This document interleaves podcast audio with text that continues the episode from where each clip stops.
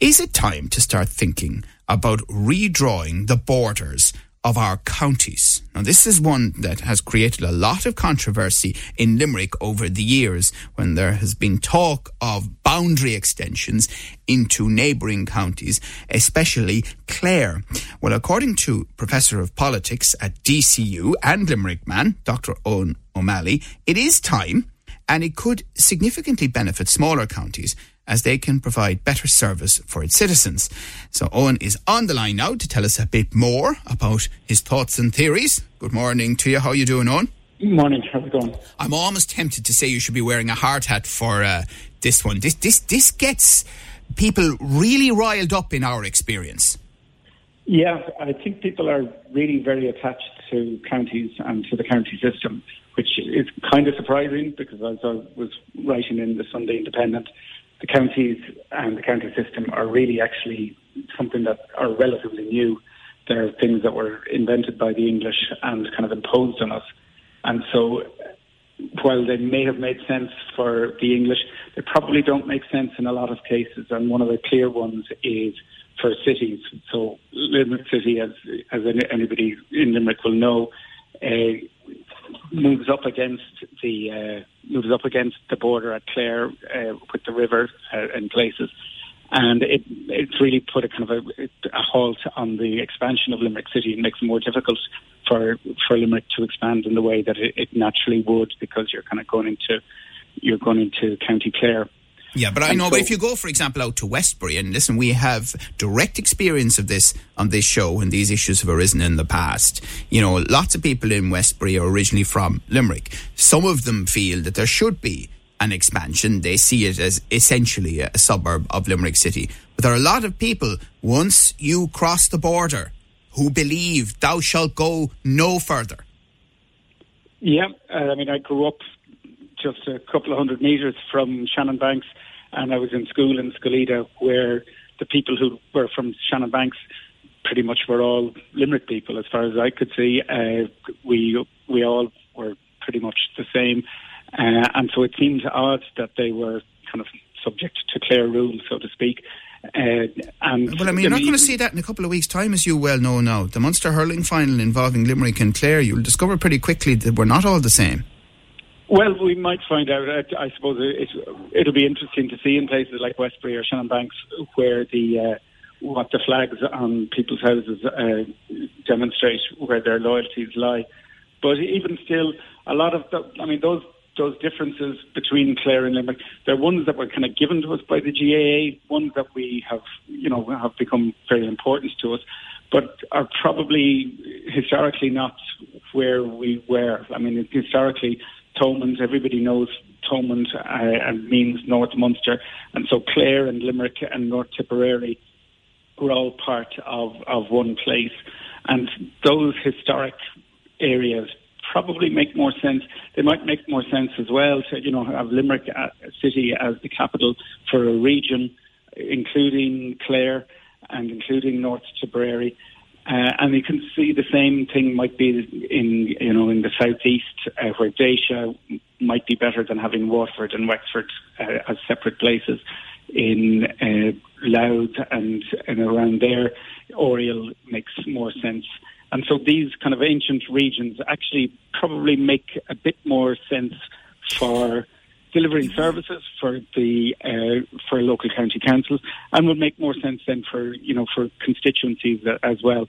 And the other point I was I was trying to make was making was that you know a lot of those smaller counties who haven't a chance in um, in GAA competitions might actually have a chance if these ancient uh, regions were reintroduced. Right. Well, uh, the uh, editor of the Sunday Independent is a, a, Limerick man, a proud Limerick man, Alan English. He must have become fierce liberal to allow you to write this in the, in, in the Sunday Indo.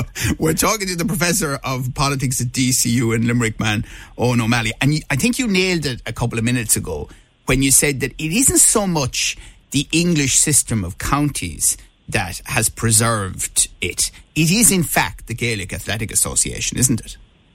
Yeah, I mean, I, I, I mean, I, the Limerick historian Matthew Potter, who uh, who kind of writes about this area and about this issue, and he points out that there was really not that great an attachment among ordinary Irish people. I mean, it, it was political constituencies were based on counties, and the courts were based on counties.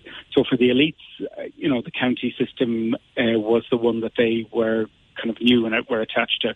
Whereas for most most ordinary people, up until the late 19th century, the county system wasn't something that was important, and it was only with the uh, introduction of GAA competitions that this attachment that would unite, you know, people from from Abbeyfeale uh, all the way into Limerick City, uh, in ways that, that that managed to unite those those people uh, in ways that the previous county boundaries uh, certainly never never did. Yeah, and when you look at the provincial system, we were just talking about Munster Rugby, for example, it's been very successful in professional rugby, hasn't it, to have the four provinces, that you know those old systems of scale and making sense in that sporting sphere.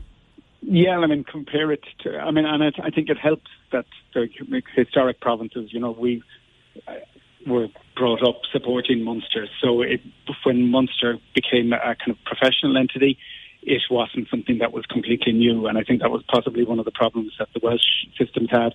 They didn't know quite what their regions were, and they didn't have any historic basis for some of those regions.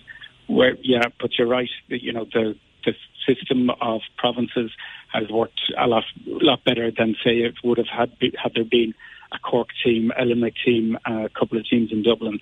We probably would have maybe gone the same way as. Uh, as the Welsh as Welsh mm. rugby has gone. And, and and it just shows that identity matters. And in fact, we were only talking about the Boundary Commission on the show a few weeks ago and the possibilities there. I mean, for example, for a period of time, part of North Kerry was in one of the Limerick constituencies, but uh, they nixed that at the following election because again it feels like people's identities are bound up by those borders yeah, and we can see, you know, when, when you do have, uh, you know, Laois Offaly or Cavan Monaghan, we can see, if you look at the voting record, that people just don't really vote across county boundaries. So they're more willing to vote across party boundaries than they are across uh, across county boundaries. And so it does seem to be very important. But you, I mean, you could argue that somebody just over the border in North Kerry isn't it has a lot more in common with somebody in say Abbeyfeale than they do with somebody far off in way distant South Kerry in terms of you know the the needs and the, the services that they want and I mean obviously you have to have arbitrary borders at some sort of administrative places but maybe the ones that we have aren't uh, aren't ideal for delivering certain services. Okay, I mean Dublin. Let's take that as an example. You know, massive expansion of Dublin City. Do you see it as sensible that you know Dublin would stretch into Kildare as one example? Well, it already does. I mean, um, like when if you go to a place like Drogheda you'll see walking around somewhere like Drogheda, eh, you'll see kids wearing Dublin jerseys, um, and that's who they kind of identify with.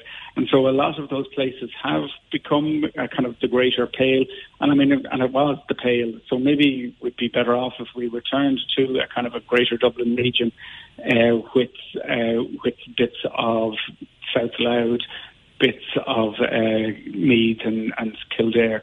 Uh, I'm not sure. I'm sure people would argue about it, and and that will always be controversial. But probably Dublin does go beyond already goes beyond its borders, and it might make more sense if administratively it were to go beyond those borders but, too. But again, I mean, you look at the abstraction from the River Shannon plan for water by Uisce Éireann, and that is very controversial in this part of the world. And truthfully, some of it is wrapped up in identity. Well, I mean, I suppose there's a sense that the East is taking the West. You know, we, the West has more water, and the East has more people, and needs needs some of that water. Uh, so th- there is a sense that you know that's Dublin stealing our our hard-earned water. Uh, and, and, more and than that, there's a sense that Dublin looks down at the rest of us there, there probably is a sense of that all over the country, and there's a sense that resources tend to be concentrated in Dublin. And maybe one way of countering that is by having a having strong regions. So having a kind of a strong region around Limerick, which includes uh, bits of Tipperary, bits of Clare, uh, that would be able to and has kind of like Shannon Airport and has an industrial base there. That's able to compete with uh, with Dublin it will be a lot stronger than one which is is just broken into all these smaller smaller counties. So would we just get rid of Clare and North Tipperary and North Cork um, and North Kerry and just call them Limerick? I don't think anybody would agree to that. But I mean, you. But, that, but, but you see, the point that's the problem, Eoin. yeah. yeah. I mean, you've, you've immediately said, well, people wouldn't agree to that. But what you're arguing is that that's an entirely emotional reaction rather than common sense. Well, the, I mean, the name Limerick is based on the city, not the county was just called after the city. Uh, and so we, we, could revert to what something that a lot of people do identify with, which is uh, Thomond. So, yeah. so re- rename, get rid of your county names completely, get rid of, of Limerick completely, and just call us all Thomond. Well, you could. You know, obviously, you'd have Limerick City is the, would, would be the capital of of Thomond, an area that might encompass Clare, uh, most of Limerick, some of North Tipperary, and those sorts of yeah. that, that sort of But area. that's convenient for you as a Limerick man because you get to retain the name Limerick, you get your Thomond, and you get rid of Clare Kerry and Tip while you're at it? it might be ideal, all right. But like when you, we would we look at you know Cork could be you'd have Cork City as the capital of Desmond, and you'd I mean again you could have uh, places like Déise in the southeast, Oriel in the north northeast uh, Breffni, around where Cavan Monaghan are. These are these are names that people do have an attachment to, and you'll see them on names in pubs and on signs and things like that. So uh, they could be reintroduced, and they might. Uh, we, we, I, I think if, if the GA were to introduce a competition with those sorts of uh, areas in them, we could quite soon become attached to uh, to those place names. Do you think so? Oh, I think I mean it's amazing. I think how quickly we can develop an attachment. I mean, I, I mean Munster rugby was always important, but I mean it's probably become more of an of a thing that we are all attached to now because of. Well, well, uh, you, you'll be amazed to know, and we'll play it in a second, that uh, our own Nigel Dugdale found a Leinster supporter wearing a Leinster jersey at the homecoming for Munster at Thomond Park last night. That was brave. That's one way of putting it. Um, Mags is saying, ah, Joe, is this some kind of late April Fool's joke? Um, Anne has just WhatsApped lots of laughing, crying emojis at the very notion of this on. Well, I mean, I'm, i I made the suggestion not because I expect it to happen, but I think, I mean, if if you were in one of those kind of smaller counties that hasn't seen uh, too much uh, success, it might make sense to, you know, have Cavan Monaghan and uh, Leitrim united under uh, and then that way they will be able to compete against. Uh, kind of giants like Dublin. Yeah. No, no I, I mean, the larger strategic point here is we have heard for decades, decades at this point, about regional balance, about Dublin tipping over into the Irish Sea, and that we must create a counterbalance down the Atlantic coast, you know, Galway, down through Limerick, down to Cork, on to Waterford. And uh, I mean, I can't tell you the number of politicians I've had in this studio, including senior ministers and Taoiseach, who have waxed lyrical about this. But are we any closer to it? No, and I think, I mean, I think probably you'd need more practical things like a fast train line going up from Cork to Limerick to Galway and on to Sligo, and decent road from Limerick to uh, Limerick to Cork. These are the kind of practical things that would need to need to happen uh, before something like my proposal. It would make any any sense. I mean, we, you're right. We have been talking for for ever now uh, about you know having strong regions and introducing those strong regions. Um, maybe somebody will kind of take this idea and and run with it. But I, I, mean, if we are going to have those regions, I think it would make more sense rather than what they did in Northern Ireland, which was kind of come up with sort of administratively awkward sounding names. Uh, come up, use those sort of ancient uh, Gaelic names like Thomond, Desmond, uh, Ossory, and, and uh, Oriel, and those, those and those attachments, and they might at least uh, give people some attachment that they will, will make it easier to kind of sell it to the public. Right. So, what colours would the Limerick hurling team be wearing in the Munster final if they were Thomond? I'm not sure now. Uh, you need to think this through, Eoin. This is important stuff, man. Ever Brian Boru was what colours were associated with him. Uh, and one last very brief point. We have had thousands of jobs announcements for Limerick since the turn of the year, and they're very welcome. But it's hard to know where we're going to put new people because of the housing issues. Clearly, there are issues around not only administration, but infrastructure too. And yet, it is really important that we spread our wings across the country because it is true to say that Dublin, it's become a bit of a nightmare. I mean, I don't know who'd want to live there in all honesty. It's not that bad now. Well, well, yeah. Uh, but I mean, you're I mean you're right. What Limerick needs to do is to uh, start thinking about you know it being a city of two hundred thousand people, and it should be able to plan for that. And how does it expand? Where does it expand to?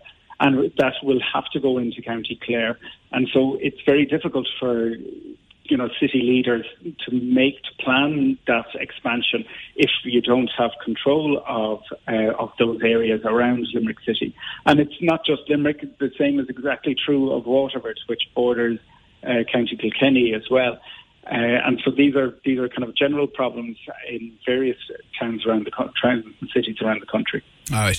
Listen, always great to talk to you, and thank you so much. Certainly Thanks, sparking some debate on this, no question about it. Limerick man, Dr. Eoin O'Malley, who's Professor of Politics at DCU, and says we need to start thinking about redrawing the borders of our counties, including the likes of Limerick, Clare, Tipperary, Kerry, and Cork. Your views, your news, your Limerick today with Joe Nash on Live 95.